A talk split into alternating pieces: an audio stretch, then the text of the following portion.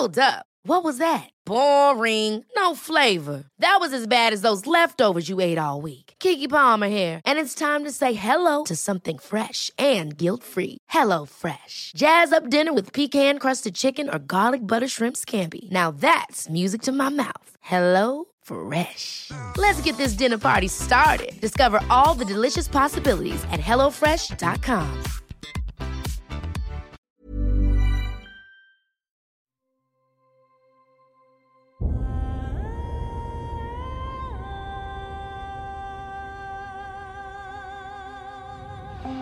Einschlafen mit Tolkien ist dein Einschlaf-Podcast aus der epischen Welt von Der Herr der Ringe.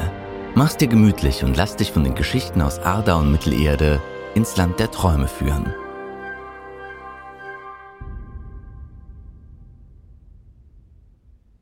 Einschlafen mit Tolkien. Heute Morgoth, Teil 2. Der dunkle Fürst. Rückkehr nach Mittelerde. Als Morgoth das Gebiet erreichte, in dem sich immer noch die Ruinen seiner zerstörten Festung Angband befanden, hielt Ungoliant ihn an. Immer noch war sie hungrig, und da sie durch das viele Licht, das sie verschlungen hatte, ungeheuer groß geworden war, überließ Morgoth ihr notgedrungen die Edelsteine, die er bei sich trug. Als die Spinne auch die Silmarilli für sich verlangte, verweigerte Morgoth sie ihr, da er sie um keinen Preis hergeben wollte. Ungoliant fing daraufhin an, ihn zu erwürgen. In seiner Verzweiflung stieß Morgoth einen gewaltigen Schrei aus, der die Balrogs, die in den Ruinen unter Angband hausten, herbeirief. Sie befreiten ihren Gebieter und vertrieben Ungoliant. Nun versammelte Morgoth wieder alle Diener um sich, die er noch finden konnte. Mit ihnen zog er nach Angband und baute die gigantischen Hallen und Verliese der Festung wieder auf. Über ihrem südlichen Tor türmte er den Thangorodrim auf. Erneut begann er mit dem Züchten von Ungeheuern und Dämonen, deren Zahl rasch anwuchs. In Angband schmiedete Morgoth eine Krone aus Eisen, in die er zum Zeichen seiner Würde die Silmarilli einsetzte. Im Folgenden versuchte er erneut, die Herrschaft über Mittelerde zu übernehmen. Kriege gegen die Bewohner von Beleriand. Als Morgoth von den Elben erfuhr, die in Beleriand lebten, entschloss er sich, sie mit einem schnellen Schlag zu zerschmettern. Er schickte zwei Heere aus, um zum einen die Sinda in Doriath unter Thingol, zum anderen die Falathrim an der Küste unter Kirdan zu vernichten. Während die erste Armee erfolgreich gegen Kirdans Volk an der Küste vorging, gelang es Thingol, die zweite mit Hilfe der Nandor zu besiegen. Morgoths Pläne, Beleriand mit ein paar schnellen Schlägen zu erobern, wurden von Feanor durchkreuzt, der mit einer großen Anhängerschaft nach Mittelerde kam, um die Silmarilli zurückzuerobern. Als Morgoth davon erfuhr, entschloss er sich, die Noldor mit einem schnellen Angriff zu zerschlagen, bevor sie sich zurechtfinden und Siedlungen erbauen konnten. So schickte er ein Orkja aus. Er hatte jedoch nicht mit der Stärke der Noldor gerechnet, und seine Kreaturen wurden vernichtend geschlagen. Trotzdem hatte Morgoth Grund zur Freude, denn Feanor verfolgte in seinem Hass auf den dunklen Herrscher die überlebenden Orks bis vor die Tore von Angband. Dort angelangt, musste er sich den Balrogs unter Gothmog stellen, die Morgoth ausgeschickt hatte, um ihn zu töten. Obwohl Feanors Zorn groß war, wurde er schließlich von Gothmog erschlagen. Bald nach Feanors Tod wurde sein Volk von Fingolfins Schar verstärkt. Zusammen gründeten sie neue Reiche in Mittelerde. Morgoth wartete eine Weile, dann griff er die Elben erneut an. In der Dagor Aglareb wurde seine Armee von den Truppen Fingolfins und Maedros bezwungen. Danach stellten die Noldor Wachen rund um Dor Daidaroth auf und belagerten Angband von Westen, Süden und Osten. Viele Festungen wurden an den Grenzen von Morgoths Reich erbaut, und der dunkle Herrscher ließ die Tore seiner Festung schließen. Lange Zeit wagte sich keiner seiner Diener mehr aus ihr hervor. Während der Belagerung blieb Morgoth nicht untätig.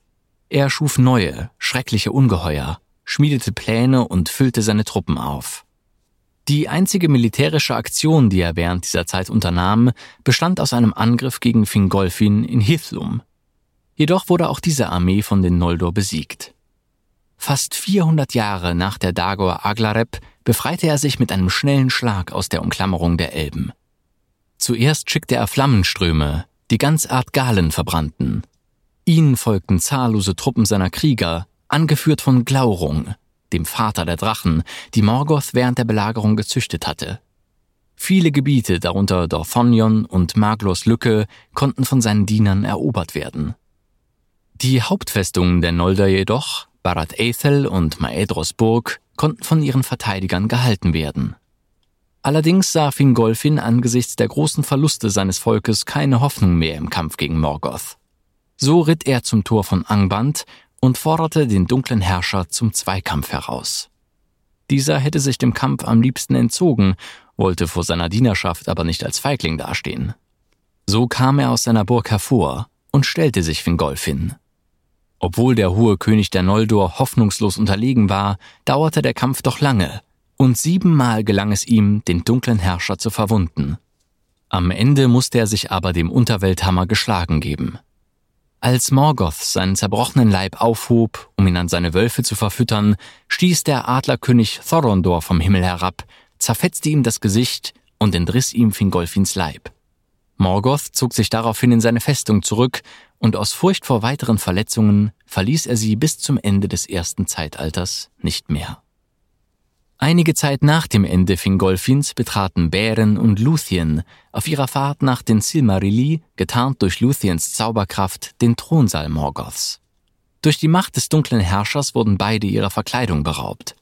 Als Morgoth jedoch die Schönheit der Tochter Thingolls erblickte, verfiel er in lüsterne Gedanken, und als sie vor ihm tanzte, erlag er ihrem Schlafzauber. So verlor er einen Silmaril an die beiden. Die anderen blieben jedoch bis zum Krieg des Zorns in seinem Besitz. Bestärkt durch die Taten Bärens und Luthiens schloss Maedros bald danach einen Bund mit den anderen Noldor-Fürsten, den Zwergen und den inzwischen erwachten Menschen, um Morgoth endgültig zu besiegen. Zunächst vertrieb das Bündnis die Diener des dunklen Herrschers aus Beleriand und sammelte sich anschließend zum Angriff auf Angband. Durch seine Spione wusste Morgoth aber von allem, und in der folgenden großen Schlacht war dank des Verrats der Ostlinge, die er mit falschen Versprechungen verführt hatte, Morgoth der Sieger. So töteten seine Heerführer viele der Edlen unter den Elben und Menschen. Nach der Schlacht war Beleriand fast vollständig von Morgoths Kreaturen besetzt. Nur Turgons Reich in Gondolin war von ihnen unberührt, Morgoth wusste davon, doch er konnte die Stadt nicht ausfindig machen. Einige Zeit später nahmen Morgoths Diener Maiglin in den Bergen nördlich von Gondolin gefangen und brachten ihn nach Angband. Unter Androhung schlimmster Folter erfuhr der dunkle Herrscher von ihm den Standort von Turgons Stadt. So schickte er ein Heer von Orks, Balrogs und Drachen gegen das letzte Reich der Noldor in Beleriand. Dem Ansturm konnte die Stadt nicht standhalten. Sie wurden zerstört und ihr König getötet. Obwohl die Elben von Beleriand damit nahezu besiegt waren, war Morgoths Reich doch dem Untergang geweiht, denn Erendil, der Enkel Turgons, entkam dem Untergang der Stadt. Ein paar Jahre nach dem Fall Gondolins segelte Erendil nach Valinor, um die Valar zu bitten, Mittelerde von Morgoths Herrschaft zu befreien. Durch seine Bitten erweicht, rüsteten sich die Valar für eine letzte Schlacht gegen ihren alten Widersacher. Eine gewaltige Streitmacht, angeführt von Manwes Herold Eonwe, kam über das Meer nach Beleriand und zog vor die Tore Angbands. Obwohl Morgoths Streitkräfte mittlerweile auf unvorstellbare Größe angewachsen waren, hatten sie keine Chance gegen das Heer der Valar. Erst als er die geflügelten Feuerdrachen, seine letzte Verteidigung losließ, wichen Eonwes Heerscharen zurück. Doch als die Adler unter der Führung Thorondors auf dem Schlachtfeld eintrafen, wurden auch sie besiegt und Morgoth war geschlagen. Anschließend zerstörten die Valar Angband und stiegen in seine tiefen Hallen hinab. Dort nahmen sie den dunklen Herrscher gefangen. Obwohl er um Gnade flehte, wurden ihm die Beine unter dem Körper abgeschlagen und er wurde erneut mit der Kette Angainor gefesselt. Aus seiner Krone machte Aula ein Halseisen, mit dem man seinen Kopf auf die Knie bog. Durch das Tor der Nacht stießen die Valar ihn in die äußere Leere hinaus und an diesem Tor wurde eine ewige Wache aufgestellt, so dass Morgoth nicht in die Welt zurückkehren konnte. Fortan war er gezwungen, in der Leere ziellos umherzuwandern. Trotzdem war Arda für immer von seinen Taten gezeichnet. Und auch die Lügen und der Hass, die er unter die Bewohner Eas gebracht hatte, bestanden fort. Zudem schickte sich Sauron, sein mächtigster Diener in den nachfolgenden Zeitaltern an, das dunkle Erbe seines Herrn anzutreten.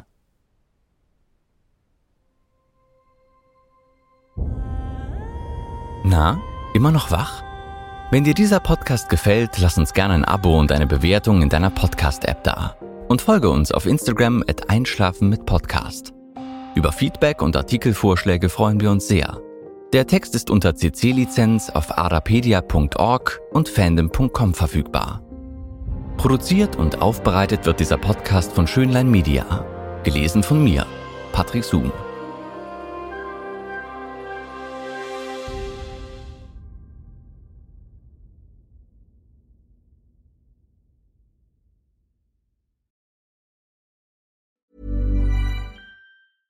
Ever catch yourself eating the same flavorless dinner three days in a row? Dreaming of something better? Well, HelloFresh is your guilt-free dream come true, baby. It's me, Kiki Palmer. Let's wake up those taste buds with hot, juicy pecan-crusted chicken or garlic butter shrimp scampi. Mm. Hello Fresh. Stop dreaming of all the delicious possibilities and dig in at HelloFresh.com. Let's get this dinner party started.